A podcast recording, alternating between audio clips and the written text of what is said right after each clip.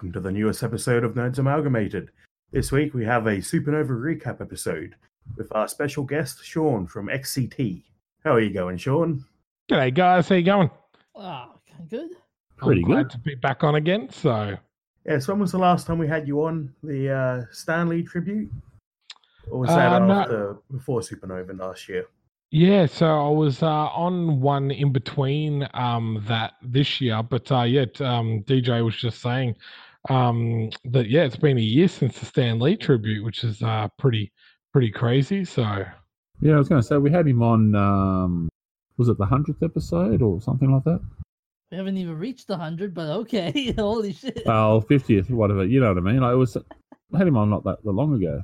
yeah, I think I think it was about April, A- April May See, before I- I start, before I started doing the the um, rigorous uh, con circuit of uh, June and July, which was like you know six conventions back to back. So Eesh. so at least, at least I, at least I was aware of this and paid attention.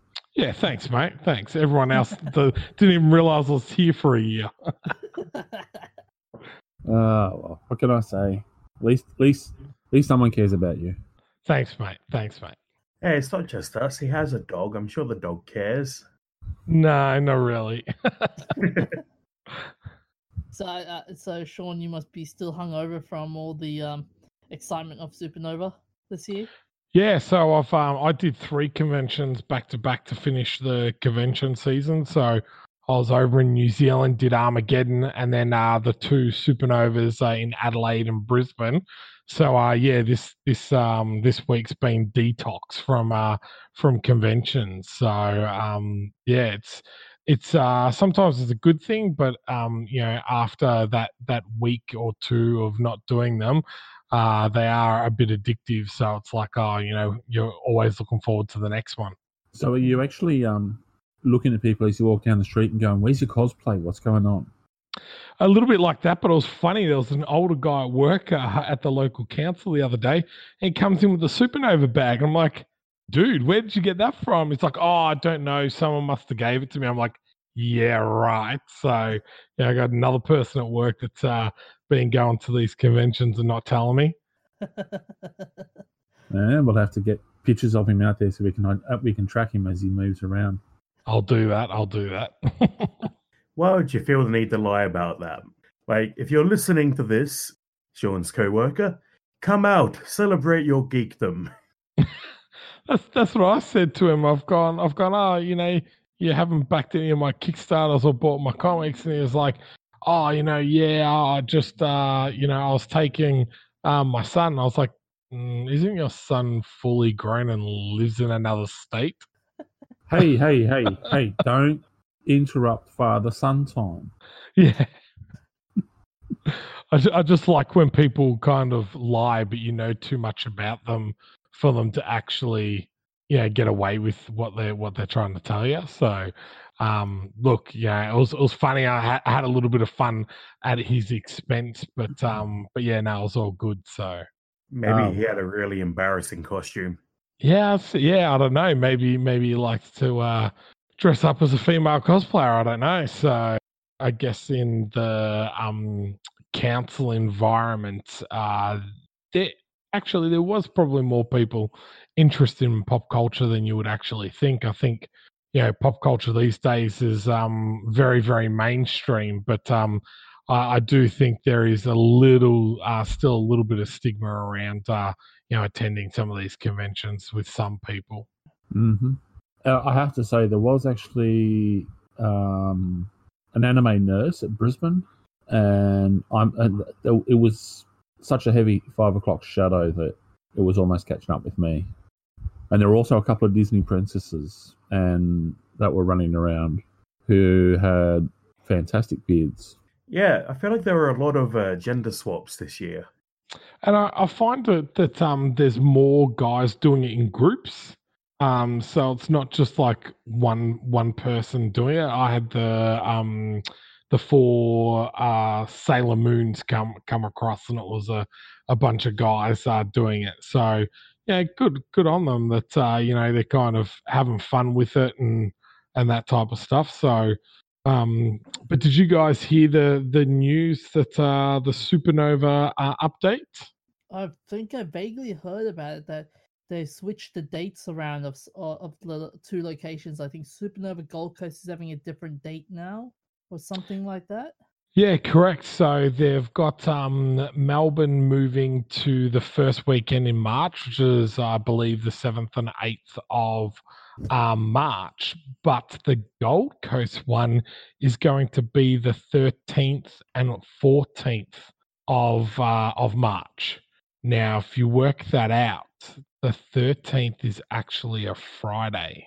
So they're doing a full show on a Friday and a Saturday with no Sunday. Ooh. And it's a Friday the 13th. Yep. so They're really, they're just trying to get bad luck there. I reckon this is the beginning of a horror movie. I think the film festival's on at the same time. This is going to end very badly. So we're going to end up with a lot of zombie cosplayers. yes. Oh my God. Has anyone seen Fanboys vs. Zombies by Boom Studios? This is the beginning. I, I was actually just thinking I've got the perfect cosplay to wear to it now. I saw saw a picture of someone had dressed up as the Grim Reaper, and it was looking spectacular. But then they opened their cloak and held their arms out, and it was the blue screen of death. nice. Like it. So Friday the thirteenth, go as the Grim Reaper and do the blue screen to death. That's guaranteed to freak some people out. or just dress up as clown. Just dress up as a clown because clowns scare people nowadays. Yeah, Well- there are a lot of uh, Pennywise costumes. Yep. Actually, some of the Pennywise costumes. See, I, I've actually got to give a shout out to all the, the amazing cosplays that happened at Brisbane last weekend. Um, the the amount of detail and level of quality has risen dramatically. Like, thank you very much to all those amazing, amazing people. Pe- there Yeah, were some Pennywise that were just absolutely outstanding. They looked like they could actually been in the movie. Yeah, the time and effort they go into some of these costumes these days is just, you know, unbelievable. Like, you know, uh, no wonder there's there's people making a profession out of this because the quality of some of their uh, their outfits is just, you know, second to none. it wasn't just the outfits; it was like the makeup job. There was a lady walking around as Pennywise, and hands down one of the best costumes of the day. But the makeup job that was done was absolutely phenomenal. It was so good that she came around the corner and there was a young teenage boy walking along who turned around and he saw her, and I almost laughed out loud because of the fact that he wasn't sure whether he was excited, aroused, or petrified. And he stood there kind of looking at her, looking over his shoulder, looking at her. He had a smile, but concern on his face at the same time. And I was just sitting there, was just going, ah, to be a young nerd.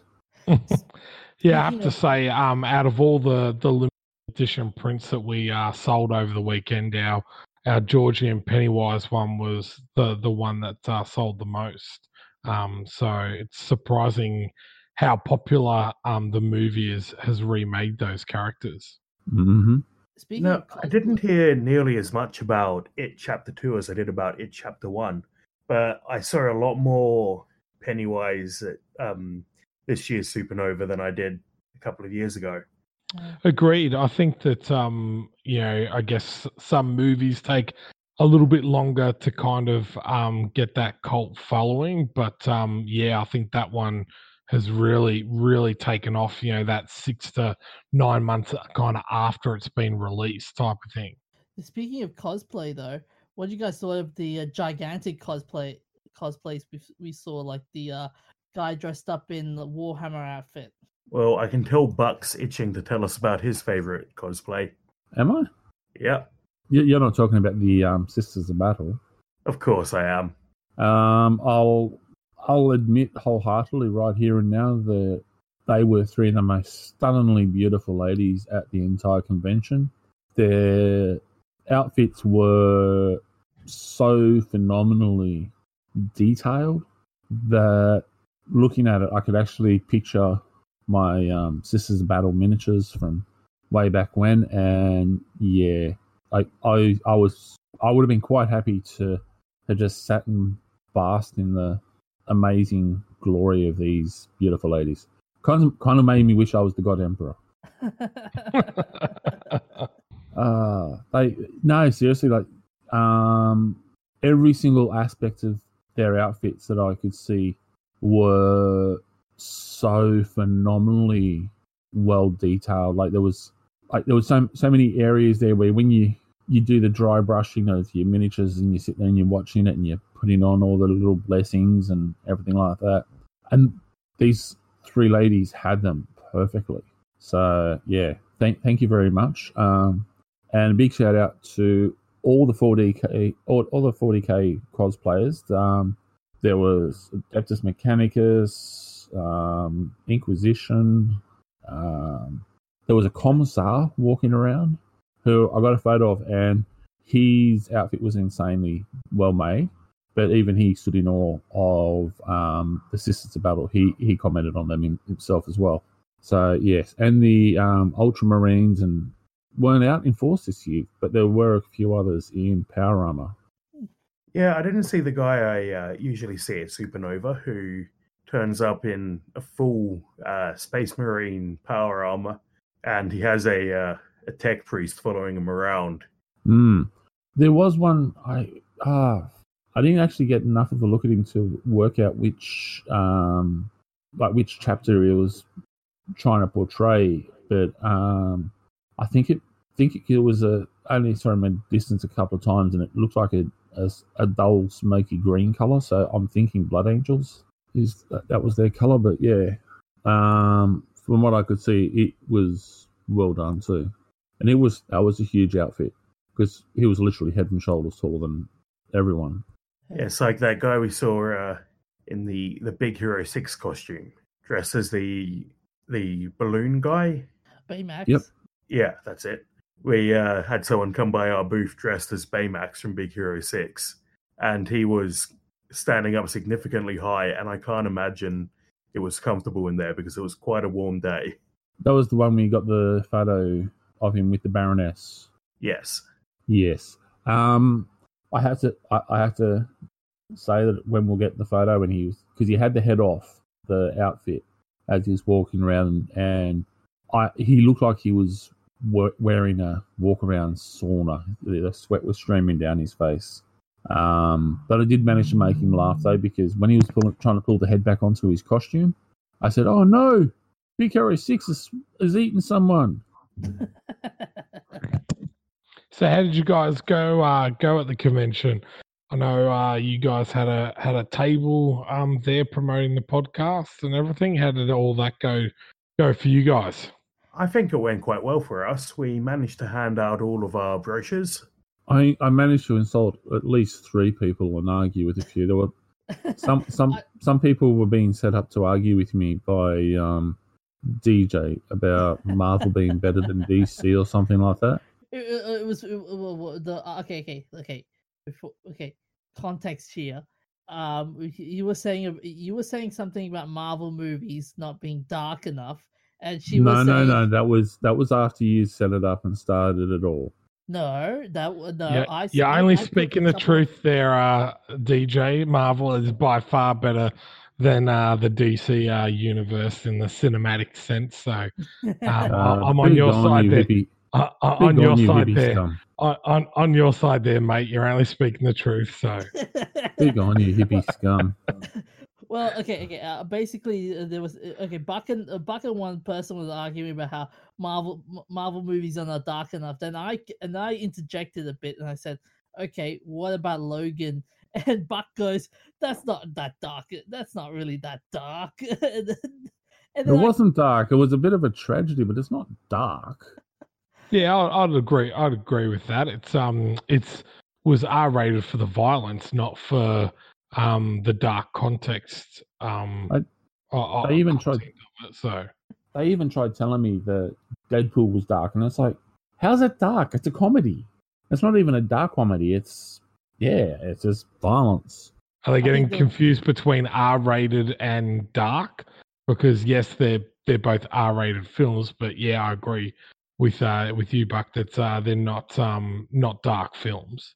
Yeah, like um, I turned around. I, I it ended up with the lady shaking my hand and going, "Excellent, you can argue. You're not afraid to argue." And I have to agree with your point there.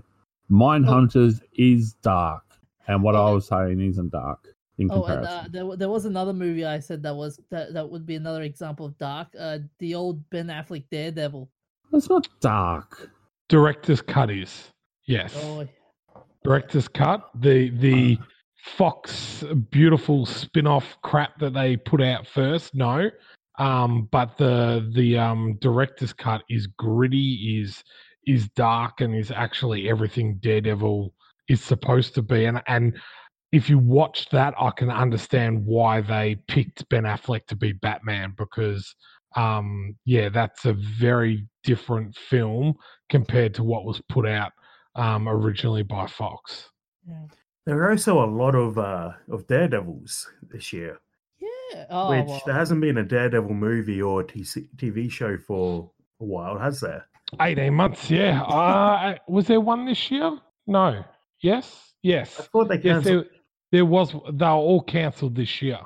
Okay, So, um, but that was very early on. Was it this year or maybe late last year? I can't really remember now. But um, uh, there was a lot of um, press around um, bringing back cert, uh, some of those characters into the MCU universe. So, um, Charlie Cox was approached to um, play Daredevil again. Um, the guy who plays Kingpin was approached to, to come into the Marvel uh, universe as well as um, Jon Bernthal as uh, the Punisher. So, yeah, um, in terms of cancelled, it were Daredevil was Daredevil the series was cancelled last year, November 29. November, yeah. So it was, l- l- it was this time last year, yeah. They also there was a lot of Spider-Man costumes as well this year. Oh, please don't remind me. There was there was a few scary ones as well. Yeah, I feel um uh it's, it's Tom Holland, isn't it? That's Yeah. yeah. Yeah, he he's really made Spider Man popular again. Um, you know, you did see a couple of Andrew um, Garfield ones when those movies come out, but nowhere near um, the amount that you're saying. Yeah, that we see lately, DJ, with uh with these uh, current films and everything, and that's to to Tom's credit. He's played both um, Peter Parker and um, Spider Man really well. Yeah. Um, the the scary Spider Spider Man thing. There was there was a couple of guys who were walking around that that you could. I can appreciate the fact that they were in a full lycra outfit, so they were getting very hot and sweaty. Just yeah, it wasn't a very pretty sight watching scrawny guys walking around with lycra stuck in uncomfortable places when you look up from the table. That's the, that's that's the thing uh, people don't realize is that uh, we're at that um, awkward height of uh, looking at uh, rather tall people if they're in uh, that type of gear, um, right right with their junk almost in our face, which is yeah. Yes, What made but uh, rating system for cosplay seems to be heavily biased towards items that cover up the body. I hate being- Um, I hate traveling the Spider-Man costume in the bus. just sitting down and you're like, oh god. I well, see, like one particular Spider-Man, he walked past our booth a couple of times, didn't say hello, even though I said hello to him, and then he was talking to the booth across from us and looking at some of their stuff, and repeatedly bent over to look at stuff in his bag, and it was just, yeah, you, you just didn't. You, you were trying to look everywhere else, bar at him, but yeah, It's like when someone says don't look at something, it's like hypnotism. It just keeps pulling you back in. That hole is a vortex. uh, yeah it was just not a not a pretty sight. I think we're giving PTSD at this point. DJ, you're a bit far from your mic. Oh dear God. Uh, uh this year was uh this year was interesting with um with Supernova. It was a it was full Phantom um burst this year, which was interesting. Yes, we had three men and a Kermit ventriloquist puppet dressed as different eras of Phantom. Um, there are a few other people doing um, Phantom. There was one person I did see walking around that was doing uh, Mr. Walker, and I have, have to say I was I was impressed because wearing the outfit he he was wearing was pr- actually pretty impressive, but he had the build for it. So he was doing Mr. Walker in Africa, um, so or Bengali or wherever it is. Sorry. Um, so he had the white shirt with the sleeves rolled up and the slacks and everything like that. But the shirt was undone partway down the chest, and he but he had the sunglasses on all day and the hat. But he also had the phantom rings on.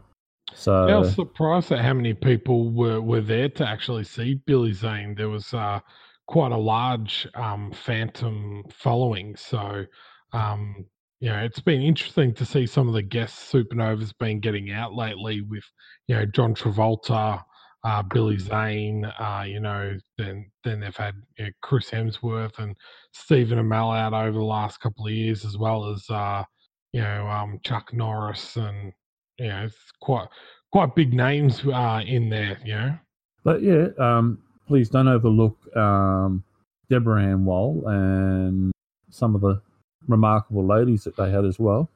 Yeah, I have to say, um, I don't get photos often, but I had to get a photo with Deborah.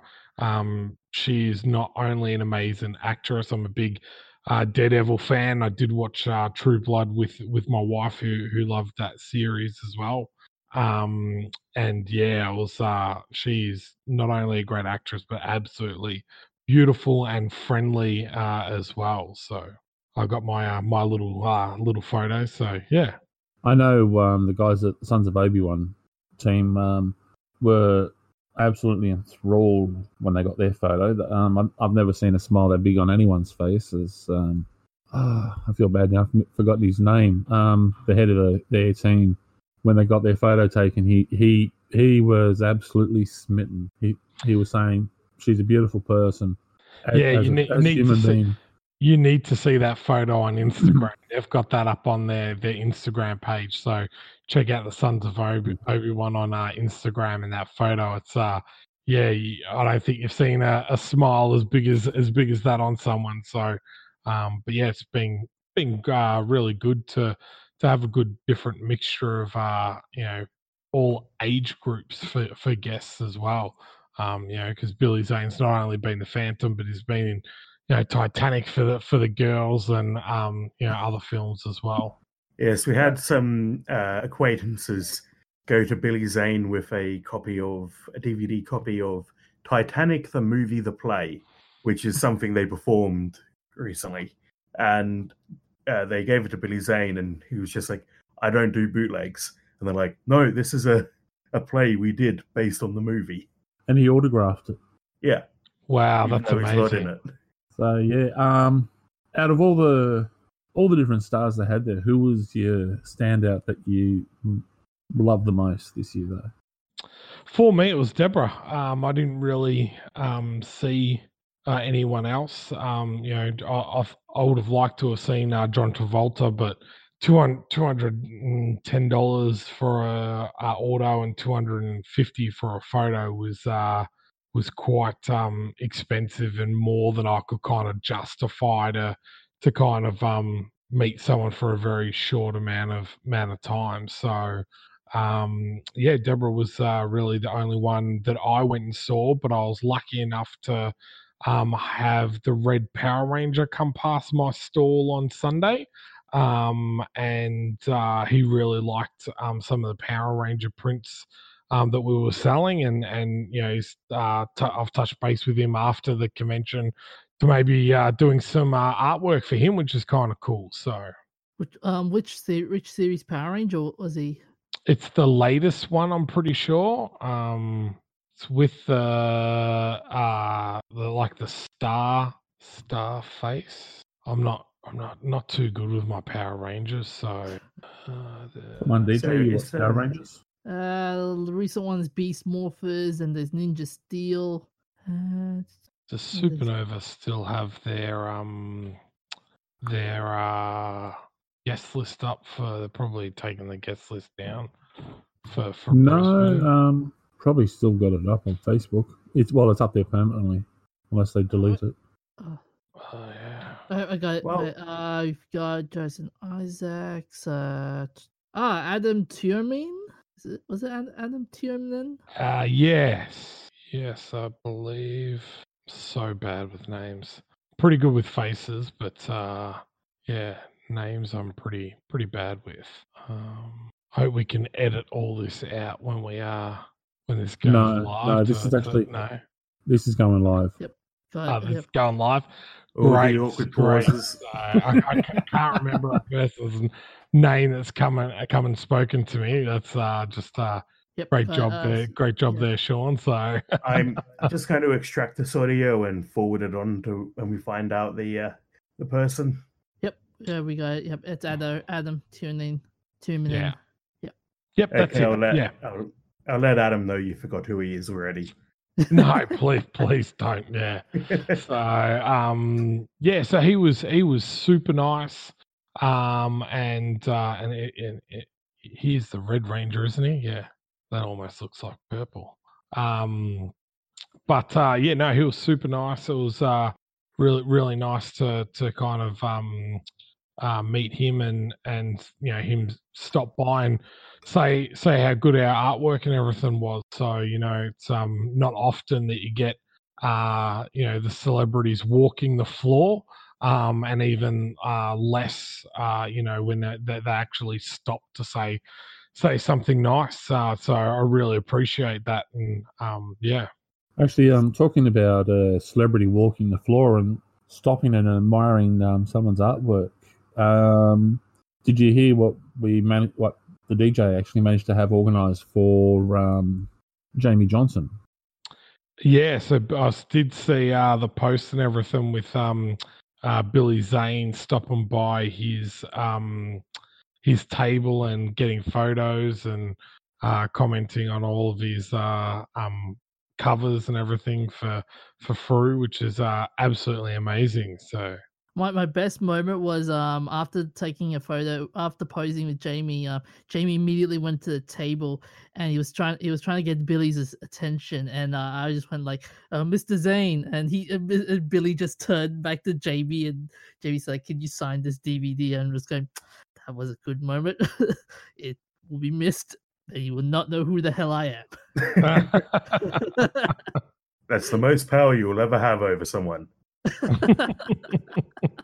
But the good thing is he used it for good. it's like that moment in history where you know uh, you'll you'll never be written about or, or remembered, but uh, you know you were there, or you can tell everyone you were there, whether they believe you or not. yeah. Another thing. Yes. In 30 years, people will say, Where were you when Billy Zane signed Jamie Johnson's thing? I was like, I was there. a little tear in my eye. I was there. That was me.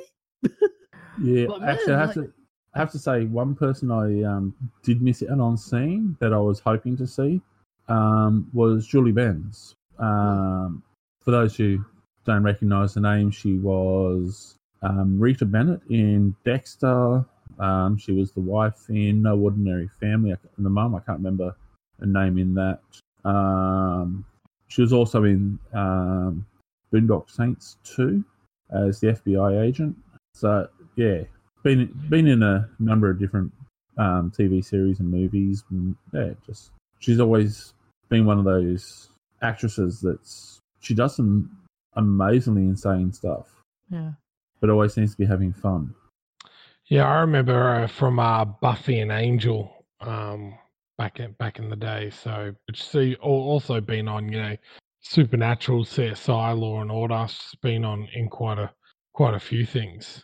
Yeah, So, uh, Sean, you've been you, so you've been at at Supernova for the for all three days. Saturday must have been the busiest of the of them all, wasn't it? Yeah, yeah, Saturday, but that's not unusual. Saturday's always the, the busiest days in most most conventions. Um, Fridays are fairly quiet because you got people that work, uh, are at uni or school, uh, all that type of stuff, which you know makes the the Gold Coast one so interesting. You know, how do you get people to that convention at 11 a.m. when you know you've got work, school, so on and so forth. Um, but uh, yeah, Friday and uh, Friday wasn't too bad, and, and Sunday was was a little bit quiet, especially towards the end of the end of the day. But um, but that's not not un, not unusual. So So, did you sell any um sell any of the uh, cop any of your comics? On... yeah, so I uh, sold um one of my uh, Terra Olympus uh, books. Thank you, DJ. Um, You're welcome, you're welcome. uh, but no, sold a sold a bunch of um XCT. So um, which is which is really great. Um, I'm only Think only about sixty books off um selling six and a half thousand now. So um, they're they're still selling quite well. Um, you know, this time around, I've had uh, we had a couple of new uh, customers buy stuff, but we did have several returning customers. So that's always really really nice to see when people come back and and are buying the the issues that uh, they've missed or catching up on on ones that they don't have. So um, you know, I'm always grateful um, for for people trying out uh, out my comic and um, you know, it's it's great to see that even you know, I didn't even realize, but it's five. It was five years in October that I've been doing it. So, um, yeah, it's pretty pretty uh pretty cool to be know that I'm still releasing new comics uh from this series. You know, half a decade in type of thing. So, Nice, nice, nice. So, um, what else can we say about Supernova? Um, You guys still haven't said who- what what your most favourite part of Supernova was yet? for me, Yeah. oh, um, I don't know. For, for me, it would just seeing seeing old friends again. You know, like seeing good old Sean after all- in person after all this after, after all this time. You know, um, seeing uh, um also guys like uh, Super T and Sons of Obi Wan after all, like after all. Um, what else did I? Ha- the meeting new people as well. I met some new artists at the um artist alley and um also met some new pe- met some people at uh ZQ Racing where I won the um mouse pad. Ma- Oh, not mouse pad, mouse mat from them of their Wheel of Fortune game. A mouse mat is just a big mouse pad, so Yeah. you're close enough. But Yeah. it's more than just a pad. It's a mat. Yeah, I suppose you don't wipe your shoes off on a door pad. uh, this is going to be one of those Jiff and Jeff moves, uh, J- uh, Jeff moments again. I like that every time you bring up the GIF argument, you get the pronunciation. Get it You wrong. don't even you don't even have the most common pronunciations. Is it Ga- Is, is Jiff? We uh, we are going back into this. I love this. we, we had this conversation last time I was on. Oh, too funny. um, Uh, yeah. one of these um, days you'll get your own jokes and we'll be fine. then they'll make a GIF out of it. they'll make a GIF out of that joke. Oh no. Heck, he actually got he actually got the pronunciation right. He doesn't even realise it. it, um, well, well, who else did we? We also met the Fortress guys as well, and they were they were pretty cool. Although, al- although it was pretty, like I said, it was pretty quick. It was pretty short though, which was pretty. I was like, ah, should have stayed for a lot. Should have stayed longer. They changed their name, didn't they? They're not the Fortress anymore. That's right. They're now the fandom zone. That's right. Yeah, they said to do a soft rebranding, which is which is not which is pretty nice. I have to say it's quite quite funny. They walked past the past our booth and, and I'm, I saw them. and I was like, "Hey, I know, oh, I know you." I'm like, "Hey, how you going?" They're looking at me like, "Who are you?" I think because of the beard, they're kind of like, wow, you look different. I had the beard last year. Yeah. okay. I Must have just didn't stalk them as much as you did. but um, yeah, the, uh, but yeah, the fandom zone were cool to talk to as well. Um, who did, who did I speak to as well? Oh, I spoke to the uh, guy who did Wolf Creek, John John Barrett. Jarratt. Oh, John John, Jarratt. Jarratt. Yeah, yeah. Yeah. Oh, he's he's a nice person to talk to. He's nice. Like I was asking him a couple of the Wolf Creek questions, like how long did it take for you to do the um do the the evil laugh? And he said it took him six months to refine that whole laugh. Wow. Oh, he's from the uh the old movie of it, isn't he? Not the reboot. There's a reboot. No, yeah, he's they from made the, a. he, he he is from the um, original Wolf Creek that had um, what's his name from America in it. They filmed only a couple of years ago. Yeah, it's like ten years old now, I think. Yeah, But um, ten or fifteen years old, and it's about a guy serial killing a bunch of backpackers. Yep. Well, there's Wolf Creek 2 that was only a couple of years is only a couple of years old. Okay, Yeah. I thought there was a TV series as well. And and then there's a TV series as well. Um and I believe he might be in that. Yeah, he was Um, in that too. Yeah. as he's in that as well. So yeah, because um Dustin Clare uh he's a guy uh the guy who played Spart uh Gannicus out of Spartacus. Um he's like a r- like one of my favorite actors type of thing. So um he was in that as well. Yeah. Yeah. Um, I have to say, I still have, I still prefer a lot of his earlier work with um, that most amazing TV show from Australia, um, Play School. That's right. Yep. Yep. Um, Here's Big Ted sharpening his knives. Well, I, I, you can see him doing something like that, but he's not allowed to because of copyright, and the ABC would sue. But yeah, um, yeah. No, I still remember. I still remember watching Play School with my um, nephews and nieces at different times, and yeah, I still look back and go, "Where's John Jarratt? He was always fun." Um, I will say this though, he um he is doing a he is doing a um, crowdfunding. Um, he's doing a movie that's crowdfunded, and it's a pretty good movie to uh the, from what I've heard the plot about. Uh, but yeah, so he was talking about his um his time at, at, at playing in Tarantino films as well, and he said that t- Tar- um both Tarantino and McCla- and Gary McLean are great um directors.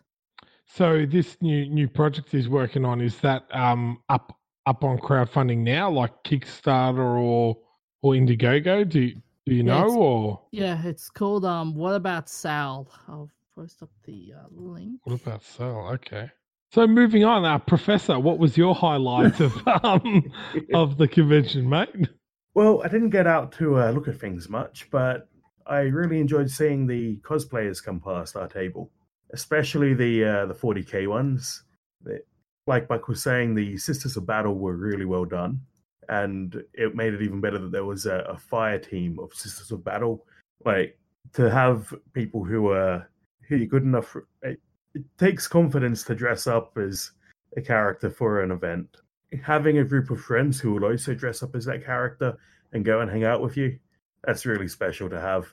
But uh, Yeah. there was a guy playing a mad scientist type figure who had a really, um, really cool gizmo built out of retro tech, which I liked. Stuff like Nixie tubes and radio valves. Actually, I just remembered one of the cosplayers that did stand out to me. Um, we were talking about the Daredevil ones before. There was a lot of people walking around pretending they were blind with bits of makeup on to make it look like they'd beaten up. There was a guy walking around who was actually blind, and he had the cane. Wow. Um, yeah, I, I I was sitting there. I was like, I don't know if he's actually cosplaying as Daredevil or if he's just is blind. And then just a few other things he did. Yeah, like, like he actually took his glasses off, and yeah, I could see he actually was blind. And I was like, full kudos, making use of an opportunity to just be the coolest person in the room. See, I reckon that's um that's awesome and and a, a reason why more characters with um impairments uh, I don't want to say say disabilities but impairments um you know sh- should you know be on TV and and uh be superheroes and everything because to be able to cosplay that um and use that impairment as part of your cosplay is, is awesome. So Yeah, like there was, um, I think it was last year, there was a guy going around, or a young fellow, I should say, um, cosplaying um, Professor X. I don't know if you guys saw him in a wheelchair. No, I didn't see him, but No. yeah, I've, I have seen a couple of those those before, which is kind of cool. Um, there's been you know a couple online where you know uh, fathers have made you know starships like you know the Millennium Falcon or whatever around Hey, it's Danny Pellegrino from Everything Iconic. Ready to upgrade your style game without blowing your budget? Check out Quince. They've got all the good stuff shirts and polos, activewear, and fine leather goods, all at 50 to 80% less than other high end brands. And the best part? They're all about safe, ethical, and responsible manufacturing. Get that luxury vibe without the luxury price tag. Hit up quince.com slash upgrade for free shipping and 365 day returns on your next order. That's quince.com slash upgrade. and the wheelchair and stuff. So, um, you know, thinking outside the box for those type of things is is really cool. So, how did you guys like being behind the table rather than uh, walking around and everything like that? Did you find you know anything different or, or, or something that sticks out to you that that surprised you or anything like that, or um, was it about what you expected? Well, the Um, reactions of the people were pretty good. Um, the one Buck and I think stands out is uh, this girl who must have been about 15 or 16, and we were explaining some of the different podcasts to her. And then she saw the one about she saw Floof and Papa, which is about dogs, and she just got this pure bliss facial expression. Yes, I remember that one. She she's walking past and um, she was looking at some of the banners I had behind me, um, and one in particular caught her eye, and that was um, and then they effed, and then she was looking, and I said, "Oh, do you listen to podcasts at all?" And she's, "I'd like to," and so she was l- looking at the bits and pieces, and I was going through, and I, I noticed that she's reasonably young, so I was directing her more to the Disney versus Disney debates, that sort of stuff, rather than the um, less than um, parent friendly podcasts, as her mum and dad were right behind her. And then she wasn't looking all that excited about most of them. And then, yeah, I come across on there. And then we've got Floof and Papa, and her jaw dropped, massive smile, eyes lit up like it was Christmas Day. And she was just straight out. She's walking away holding the the, the flyer with all the information, and she was just holding it like a Japanese businessman who just got the business card of his life. And I was just, I was just going, well, I could go home now, and I'm happy. Like that, nothing's going to be better than that.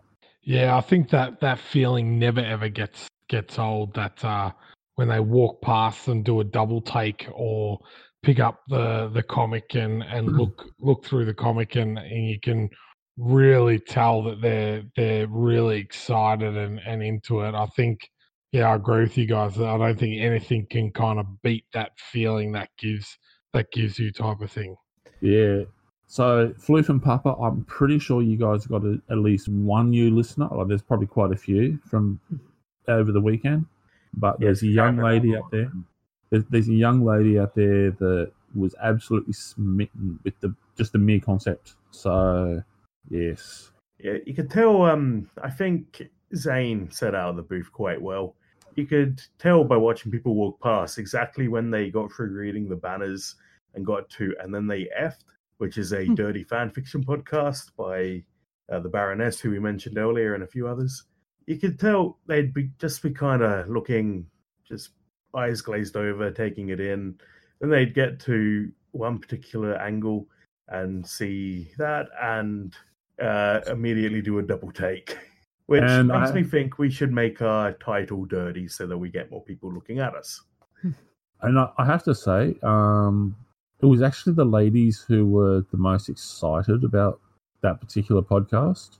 Um, I, I'm not sure what's going on there, but um, kudos to the ladies for exploring that side of their personality. Um, there I think women was- are a little bit more open and and uh, comfortable with that than than guys are, especially if there's uh, three guys behind a table and they're asking to get uh, get that uh, podcast uh, pamphlet off for you guys. Um, well, it was actually at one point I was actually glad I was behind the table because there was a group of girls and they were all excited about that, and they started arguing about um, what's their favorite fan fiction. And at that point, it was only me and the Baroness behind the table, and they, they were arguing about all the different types of fan fiction and all this sort of stuff. And I only found out apparently on Saturday that there was apparently um, Winnie the Pooh fan fiction and stuff like that. And I'm just like, No, and I was just, uh, uh, yeah. Yeah, And the, the girls were all excited and they started talking about all these different things. And I was just like, no. Th- think, no. th- Buck, Buck. Here's the thing. Think of fan fiction uh, as the um. Don't, don't make me the hurt you. writers, Writers Don't make me hurt you. Thirty-four. Don't make me hurt you. yeah. Try not to get rusted on with um, the Baroness because your mind will be scarred. you will find out things that no man was ever supposed to know. And I mean, man as in the race of men, Tolkien esque sort of thing. Um, I, I will say right now, thank you very much to the Baroness. She's a, a beautiful person and she helped make our booth happen. And I personally enjoyed the time that I managed to spend with her. Yeah, I'm not saying it's a bad thing, just that your mind will be forever altered. It- it- That was the Professor Baroness, Yep. not not Buck. That was, the Professor. I've, I've got nothing to say. I wasn't there. I don't know what just happened. So yeah. Um, well, uh, a couple of new booths that came up this year though, which was interesting, like the um hackerspace. But was it hack? Was it really a hackerspace? Yes, where people See, pe- can- people are taking the term hacking, and they're applying it to all sorts of things now. Like they have hackathons, and it's it's not hacking as it used to be back in the old days. Now they're trying to find solutions to things. Hacking was about delving into the code and wiring of things and Yeah. making shortcuts. These Yeah, it days, about- it's very weird. It was about doing things to see if you could. And Yeah. then cracking became a thing, which was doing things maliciously for gain. Well, no, no, no, no, no. Um, cracking as it started out wasn't maliciously. It was about just trying to make it so that you could. And that was how um, a lot of the um, fan developed pages for games started was through cracking because they cracked the code and you could write new maps. Okay. Well, either way, the media mixed things up for us. So these days, everyone thinks of hackers wearing hoodies in a dark room on the dark web trying to steal your bank account. We're not all evil. So yeah, the hackerspace um table was an interesting one where you get to look at 3D printing and some of the creations they did, and they, wow, they were amazing to look at. I think I introduced the professor to the group as well. Yeah, I hadn't seen them when I came in, but um, I've been meaning to make my way down there for quite a while, but it's a bit out of the way for me. So I'm hoping to get down there now that I'm moving, and uh, maybe find a time to drop in. Yeah, I didn't get a chance to really walk around the section. Um, I always seem to spend most of my time either behind the table or in in Artist Alley, uh, having a look at what other the other artists and creators are are kind of doing. Um, yeah, I never really kind of get up and around all the the different exhibitors these days. So it's kind of good to hear that there are a few different ones because it did seem for quite a while there there was just the same uh exhibitors you know every, every year type of thing Yeah, There was actually one thing I did actually see in. Uh, so I didn't wander around all the time. I spent most of the time at the booth, but um, there was a couple that were drawing on um, hats. So they had like trucker style hats that were plain white, and you could choose artwork. Like they were sitting there drawing it freehand in front of you, and they had different Oh, ones yeah. that they had already finished, and others that they were like you could probably request something and they were just sitting there drawing with these um, pen bottles on these caps, and it was uh, that was, it was actually quite impressive. Like it was really good quality artwork. I didn't get the name of who they were though. I think I know who you're talking about. Um, was it Arts and Tats or something? I Well, as I said, I didn't get their name. Is I fo- uh, um they I fo- I because um we now have a, our Instagram page and um yeah and I showed them our Instagram page and say follow us as well. So yeah, they, let me just find them. Because because everyone always just follows the Instagram page when they get some weird, scary looking little guy come up to them and say, "Follow Oh, us." Uh, airbrush tats and caps. That's what it's called. Okay, but yeah, like full kudos to those guys. Like, like you, walk around Artist Alley and you see some of the guys like Jamie Johnson actually doing like just drawing to keep busy because they're bored, or doing commissions and so forth. And this, it's always mind boggling how amazingly beautiful the artwork that they do is. But then walking past these guys doing the hats, and it was just like, crap, that is literally one of the coolest things I've seen today. Like, that was, yeah, that, that's a game changer. Like, they, they're actually drawing on the hats. Like, I, I'd love to see them doing stuff on shirts and that as well. But yeah, it was just fantastic. Yeah, it's always good to see um uh, new things and, and that. So, uh, well, it's funny that you said uh, tees because if you go to his website, he does do t-shirts. Does he? Uh, yeah, so he's got uh, airbrush caps, uh, poster prints, and graffiti tees. Ah, okay. Um, So, I- only I only saw the hats just briefly as I was trying to find someone at the time, and there was um a couple. There was a couple of scary Spider-Man walking past in He's a- lycra. Um, two things I'll scare Buck from now on: Super Smash Brothers and Spider Man. Uh, it's not Spider Man. It's just the the lycra. Like guys, if you're going to wear lycra, wear a pair of shorts or something over the top or underneath so that the junk's covered and hidden. no, Especially- guys, don't don't listen Especially to if you're going to be hot and sweaty. Let and it all hang see-through. out, guys. Let it all hang out. and if you do, Don't, don't listen. and you're at the convention, go to the comics to the movies booth and XCC and go after Sean. He loves looking at that. mate, you know, you can come and buy as much as you want off me, and I'll walk you straight over to Buck, and we can all rub ourselves up against him. He'll he will love it, guys. Don't you worry about that. So next year we're going to have Sean leading a bunch of twerking Spider Men. Oh my god! That will be the best thing ever. Now I just need to pick my theme song. Okay, next year I'm buying myself a gun. Uh, but Buck, you'll be banned if you buy a gun. you won't be able to go in. They sell guns in the uh, in the store. Yeah, but not live live ammo gun. They have Nerf bullets. Yeah, but Nerf bullets don't do anything. They're just Nerf Mm, bullets. They do if you get them in the eye. Which eye? Especially if Oh. you, hey, if you put if you put a um needle into the end of it, it hurts even more. Oh, wow. He's thought too much about this. I've heard of people using ball bearings, but never needles. Ah, You're disturbing, Buck. Y- Yeah, that's another no, level, isn't I it? had That is another level. I, I had a butcher bird that used to Sean hang to do around. this- Do you want to deal with?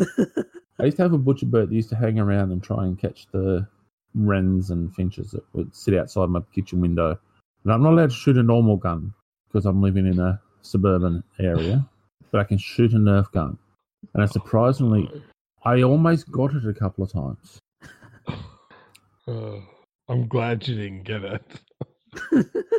I Well, I didn't have a worried. need, I didn't have a needle in the end. It was just the, the actual just the, the actual normal dart. Oh, okay. You should have clarified that at the start, mate. Uh, Everyone thought you had the, had the needle in it. no, no, no. My my um nephews and nieces play with my Nerf guns as well, and if I forgot to take the needle out, I would be in trouble then. you, you'd have kids kids walking around with darts hanging off of them with needles in the end. Mom. Have you ever seen that video of the uh, the drunk guy with his hand on the dartboard? Yes. They're like they're trying to do the um throw the dart between the fingers thing or something like that, but he's got his hand right up on the dartboard and it just funks right into the middle of his hand, and he just kind of looks at it like, "Oh, that's in- interesting." Yeah, it doesn't feel that way when you're sober. We've all been drunk and done silly things. You might have. The DJ hasn't. I've never. I've been w- drunk once, and that was it. He's done lots of silly things, but it's normally That- sober. Yeah, he realized that if he gets drunk, he becomes too silly. I know about that. He has Yeah. to restrain himself for the good of humanity. And I just do silly things just because it's fun. I don't Um, need to be drunk. There was also another store that I went to where um it was called Shoot It First Jewelry. That was interesting as well, where they use bull um spent bullets and they make um jewelry out of them. They've Okay. got, yeah, they've got tw- um jewelry from the 12 gauge shotgun to the studs. To the studs. to, to the um, nine millimeters um, and bullet pins as well. They made so yeah, there's there are some other interesting stalls that have been hanging, have been starting up. So Yeah, that's Did quite you- cool. Did you find one with your name on it? nah, nah, I did find one with your name on it though, Buck. Yeah, well, I'm not running away if it wants to find me. oh, um, what the anything else? Ha- uh, oh, how was Sunday though, um, Sean? Sunday for me was uh, was pretty quiet. So, um, yeah, I got to to do my photo with uh, with Deborah, and then I uh, went and saw after I got my photo, uh, which was kind of cool. I had um, a friend help me at the stand, Kimberly Clark, who is an author uh, herself. So she's got a um, a half comic, half um, uh, story um, called Infernum, which is has been really popular and a really good um, uh, change to the the medium where it's both story and uh, or novel and and graphic novel. So she was helping me out at uh, at the stall and and everything. But um, yeah, Sunday Sunday was fairly quiet, but again, that's not uh, not unusual. Um, I packed up uh, pretty much uh, right on right on six o'clock and and headed to the airport and uh, was home uh, about midnight that night. Uh, so which was pretty good to get back to the family after three three weekends in a in a row being away. So Yeah. Hmm. Uh, anything else to add in, um, fellas, before we uh Hang on, who's who's hosting this week? Yeah, professor? because everyone's so quiet. It's just like anything else. but Yeah. we are starting to get towards the end. So, DJ, would you like to tell us who won our giveaway? Um, our giveaway it was drum roll, please. Jessica, she won. and the crowd goes wild as as the name's been announced. Uh, she will be taking away our lovely prize, a gift bag full of prizes. That's very informative.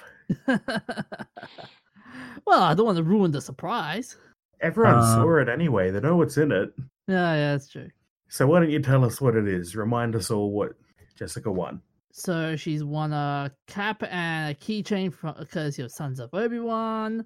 She's won a toy set, a Lego, Lego set, and um, Avengers stickers from Super T.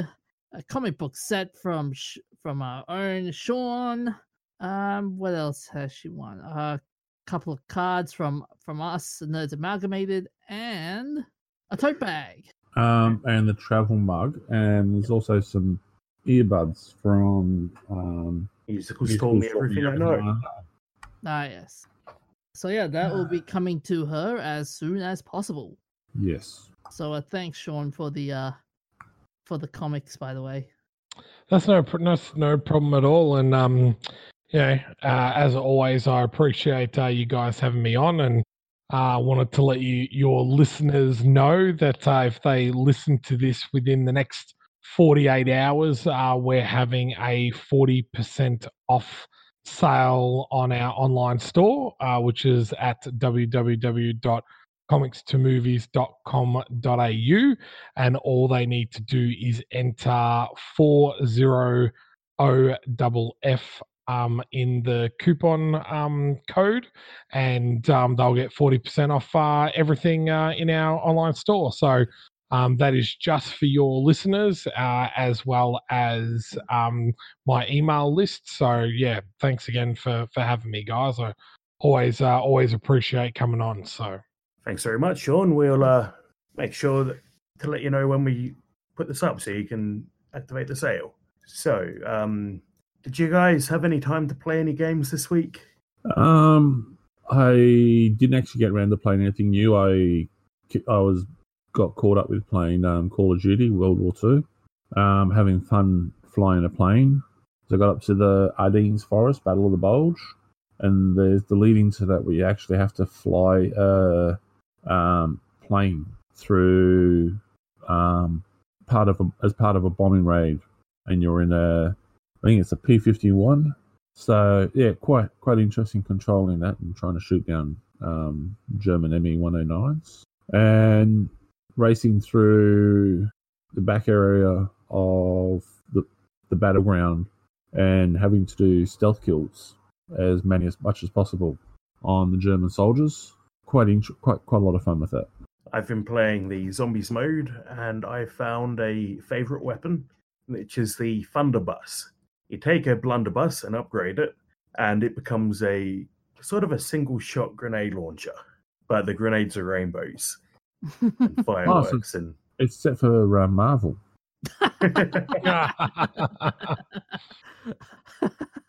so what about you, Sean? Did you play anything?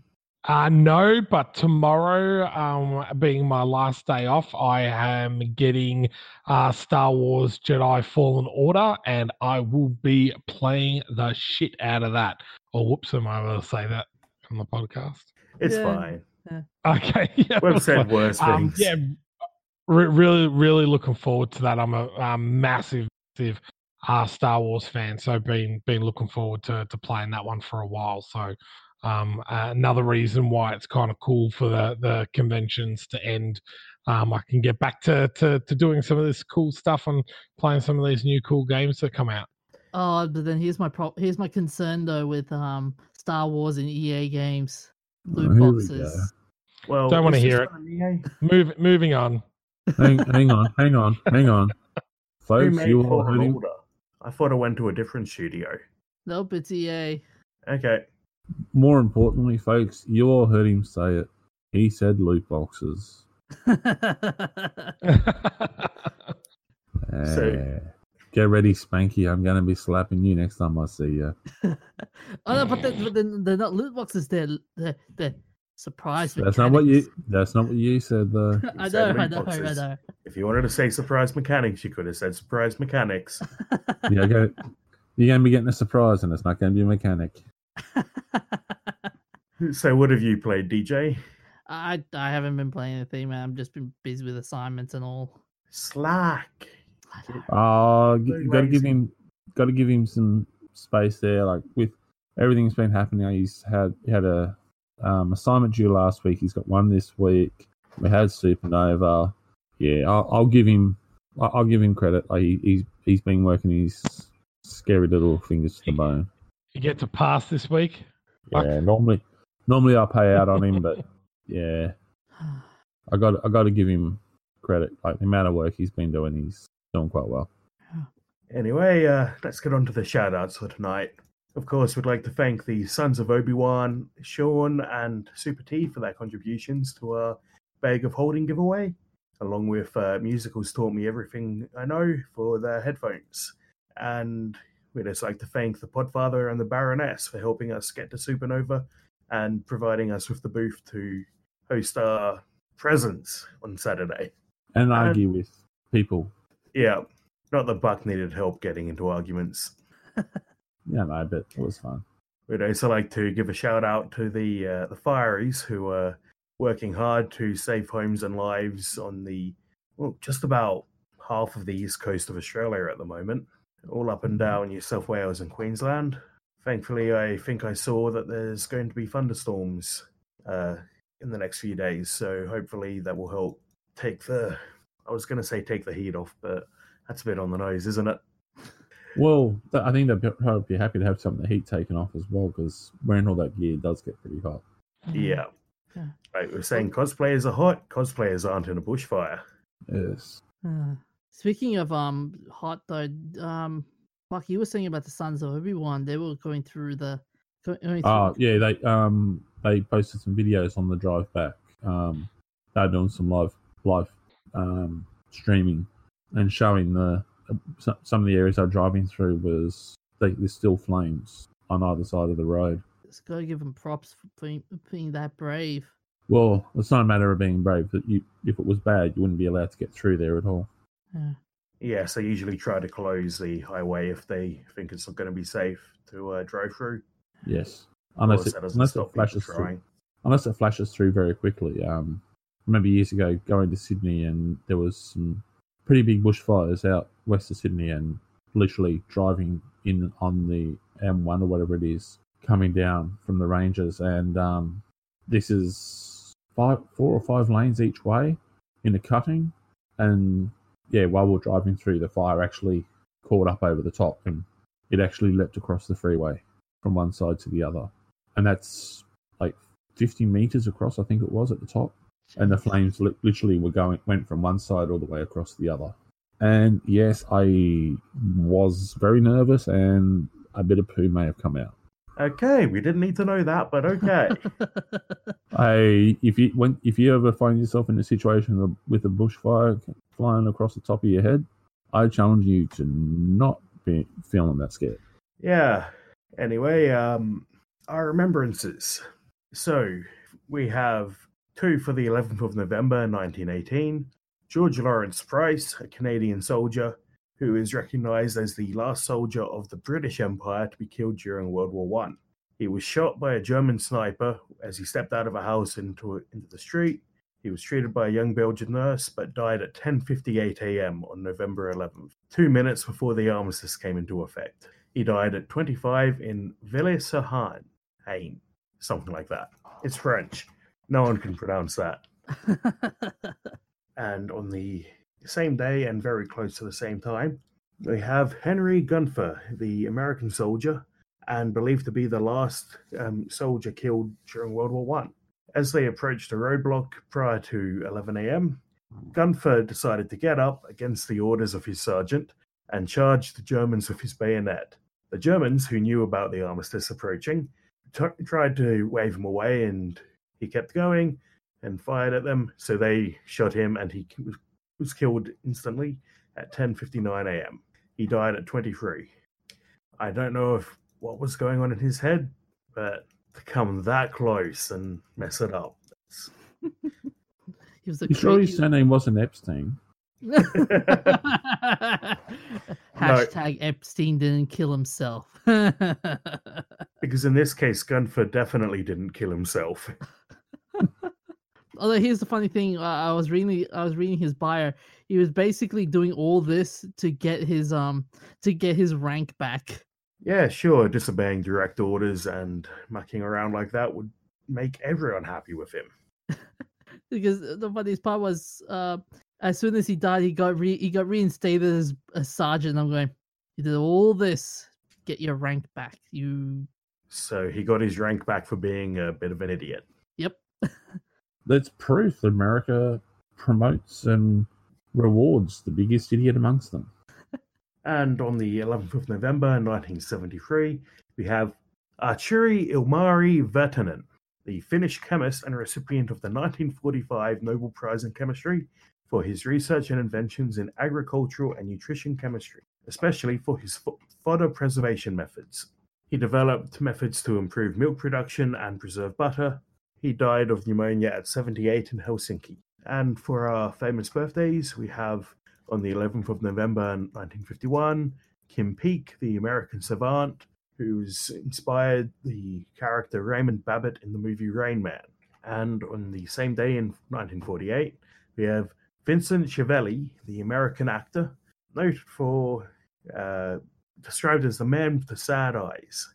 He, he linked his unique facial appearance and tall stature to Marfan syndrome. Anyway, Vincent Schiavelli played the subway ghost in Ghost, Organ Grinder in Batman Returns, and Dr. Kaufman in Tomorrow Never Dies. He was also uh, the Harkonnen mentor Yannick Kobo in Emperor Battle for Dune. And on the same day in 1907, we have Joseph Gilbert Hamilton, the American professor of medical physics, experimental medicine, general medicine, and experimental radiology, director of the Crocker Laboratory, part of the Lawrence Berkeley National Lab. He studied the effects of exposure to radioactive isotopes, which included the use of unsuspecting human subjects. Yes, people weren't quite as uh, concerned with the Board of Ethics back in the day. Mm-hmm. And uh, events of interest on the 11th of November 17, sorry, 1675, Gottfried Wilhelm Leibniz demonstrates integral calculus for the first time to find the area under the graph of y equals f brackets x a function, whatever that means. It's a form. It's a form of torture without actually physically interacting with the person. Yes, the the German man who caused immense suffering for millions of children. by that lo- by that uh, by that logic, that Hit- he, this guy's worse than Hitler. Well, I'm pretty sure he's caused more sleepless nights for children and adults alike. To be fair, calculus has never killed anyone, Wow. at least not Not as a that we- direct effect. Not that we know about. Though calculus is used in physics, and there is a guy who made a roller coaster that kills you, or at least designed it. So There you go. And you're talking about the area under the graph. The area under the graph is the death death effect for that roller coaster. So there you go. okay, Calculus has been utilized in standardizing production level murder or euthanasia. Anyway, on the same day in 1930, uh, Albert Einstein and Leo Szilard received the patent for their invention, the Einstein refrigerator. It's a refrigerator with no moving parts at a constant pressure and requires only a heat source. In their design, they used water, ammonia, and butane. It's a really interesting design that you can basically have a flame and use that to cool down the uh, contents of your fridge and they still use that these days in camper vans. In the same day in 1954, the Two Towers, the second volume of Lord of the Rings by Tolkien, was published by Allen and Unwin in London. The Two Towers being um, the Tower of Orthanc and Isengard. This is where someone's going to remind me of uh, just used two different names for the same thing. No? Okay. I was going to, but I, I thought I'd let you get away with it. Okay. So remind me, which ones are they? Um. Uh. Well, it's, it's um, Isengard and is the tower. Hang on, I'm just gonna make sure I get this right. Isengard is um the White Wizard's tower, isn't it? Yep. Yeah. Isengard's Sar- Saruman's tower, and Helm's Deep is. is it no, it's not Helm's Deep. It's not. No, because Helm's Deep's a castle. It's a tower. It's the Helm, Helm's Deep is the um last bastion for the Riders of Rohan. Okay. Um, it's Sauron's tower. yes, which is uh, the name escapes me. Yeah, the name escapes me at the moment. Uh, actually, sorry, I've just pulled up the um. Barad-dûr. Yeah, I just pulled up the uh, Lord of the Rings wiki. Orthanc is an alternative name for the Tower of Isengard. Uh, Sauron's tower is Barad-dûr. Ah. That's it. Come on, guys.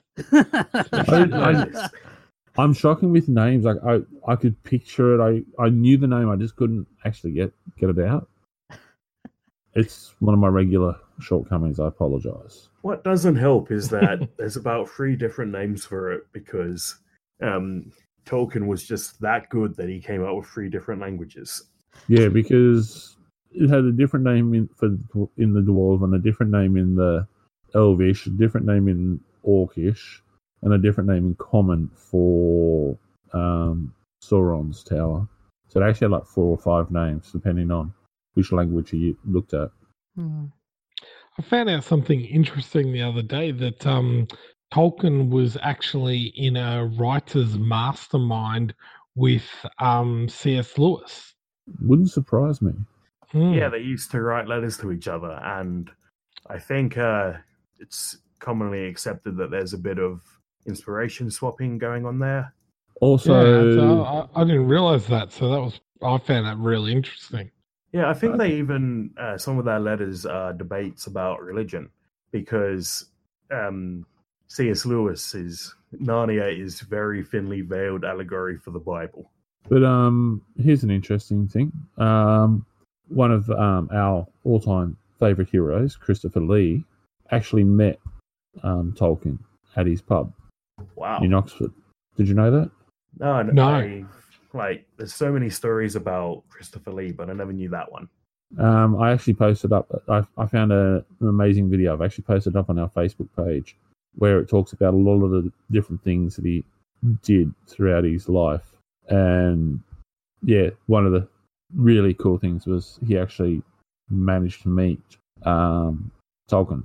So yes, not only was he, and he was also um, actually he actually studied fencing in high school or college or whatever, and was first in his team. So his sword fighting is actually Christopher Lee is actually he's a he's a, a true he was a true sword fighter. And there's the story like he was in the special forces during World War Two. Yes. And there's the story that he would um on the set of Lord of the Rings, uh, Peter Jackson was talking over a scene with them, and he's like, and then you get stabbed in the back, and you go, uh, and Christopher Lee's just like, no, Peter, that's not how it sounds. I and still he's remember. in a metal band. and he was asked if he could. Uh, he was also um, friends with um, uh, what's his name? Uh, the guy who wrote the James Bond novels, Ian Um, Fleming. Ian Fleming. They were, they were apparently good friends, and Fleming actually wanted him to play the part of Doctor No in the movie, Wow. but he didn't tell the producers about it in time, and they had already cast somebody else. So then later on, he got to play the part of Scaramanga in The Man with the Golden Gun, and he played it completely different to how it is in the book. In the book, he was supposed to be an Eastern European thug, but Christopher Lee came out and did it so that it was more of a evil version of Bond because it had to have that class. I wonder if um. So I wonder if Christopher Lee and Ian Fleming served together. Um, I can't remember where it said that they met, but the videos on our Facebook page and it goes through a lot of the bits and pieces. Yeah. So yeah, and one of the fa- one of his um coolest lines that he ever said, he was being asked if he could tell some of the stories of what he got up to when he was in the when he served in the military, because he was he was also um part of the original SAS team in North Africa. In case you didn't know that, um, someone said was asking him about it, and he goes, "Can you keep a secret?" And they said yes, and he said, "So can I," and walked away. uh, interesting news about uh, Christopher Lee. Uh, his mum uh, married Harcourt um, George St. Croix Rose, a banker and uncle of Ian Fleming. Uh, thus became Lee's step cousin. That's how he met him. Okay, I Yeah. did read Talking through all about that people's day. parents again, DJ. uh, Oh, Yeah, you go. so he was also related. He was also related to Charlemagne. yes, which is the topic of the uh, the metal albums that he did. Yes. obviously, uh, while we're on the topic of parents, uh, Christopher Lee's parents were quite clearly one of them was a spy and one was a um, a dark wizard, which is how Ian Fleming got his spy stuff, and how Christopher Lee got his dark wizard stuff. That's the logic, isn't it, DJ? nah. You talking about the wizard, talking about the dark wizardry. Um, apparently, he had over. He was rumored to have um, one of the largest collections in the world of um, that sort of gear, like um, grimoires and everything like that. Apparently, over twenty thousand items in his Wow, collection. I'd love to take a poke around his library. Yes. Mm-hmm. And okay, so looks like our last um, event of interest for this week.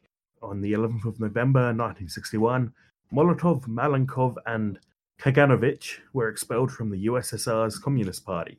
All lived mostly quiet lives from then on. Although it's important to know that the Molotov cocktail, when you drink alcohol, it warms you up on the inside. The Molotov cocktail will warm you up on the outside. Uh, communism, a very very flammable mixture. No, it's not so much the communism that's flammable. Yeah. It's the highly potent alcohol or fuel that's been set on fire. Uh, Uh, that seems to be all we have for this week. Um, congratulations to Jessica for winning the bag of holding. Uh, thank you, Sean, for joining us for this recap. I think Sean's having some computer issues there. He's been Yeah, thanks, thanks, guys. Sorry, yeah, it's uh dropping in and out at the at the moment. Uh, so don't know what's going over here, but thanks again for having me on. yep. Welcome, brother. Thanks Yeah. for joining us. Uh, have a good one, guys. See you, Sean. So, uh, DJ, can you tell us where to find us? Uh, they can find us on Facebook. Um, they can find us on Twitter at an amalgamated. Um, we got a Facebook group as well. We also ha- now have an Instagram page as well. So, uh, head on head, head on out there and uh, check out our happy snaps. And um, they, they can also email us at nerds.amalgamated at gmail.com. Uh, that's about it from where they can find us. Oh, and they can also find us on that's not canon.com where we have an archive of our old um old episodes, and all of them will be on Spotify, Stitcher, and iTunes. And you can check out the uh, Flew from Papa and and then they effed podcast, which we mentioned tonight. And also uh, all of our merchandise. Yes, including the uh, the travel mug and bag that we included in the bag of holding. So that's all we have. We will see you next week. See you guys. Remember to look out for each other, take care of your souls, and stay hydrated. Hooroo. Root.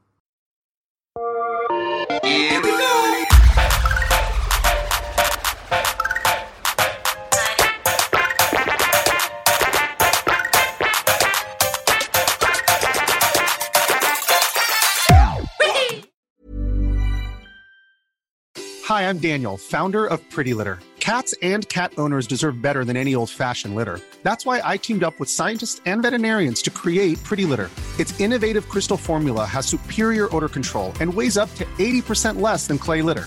Pretty Litter even monitors health by changing colors to help detect early signs of potential illness. It's the world's smartest kitty litter. Go to prettylitter.com and use code ACAST for 20% off your first order and a free cat toy. Terms and conditions apply. See site for details.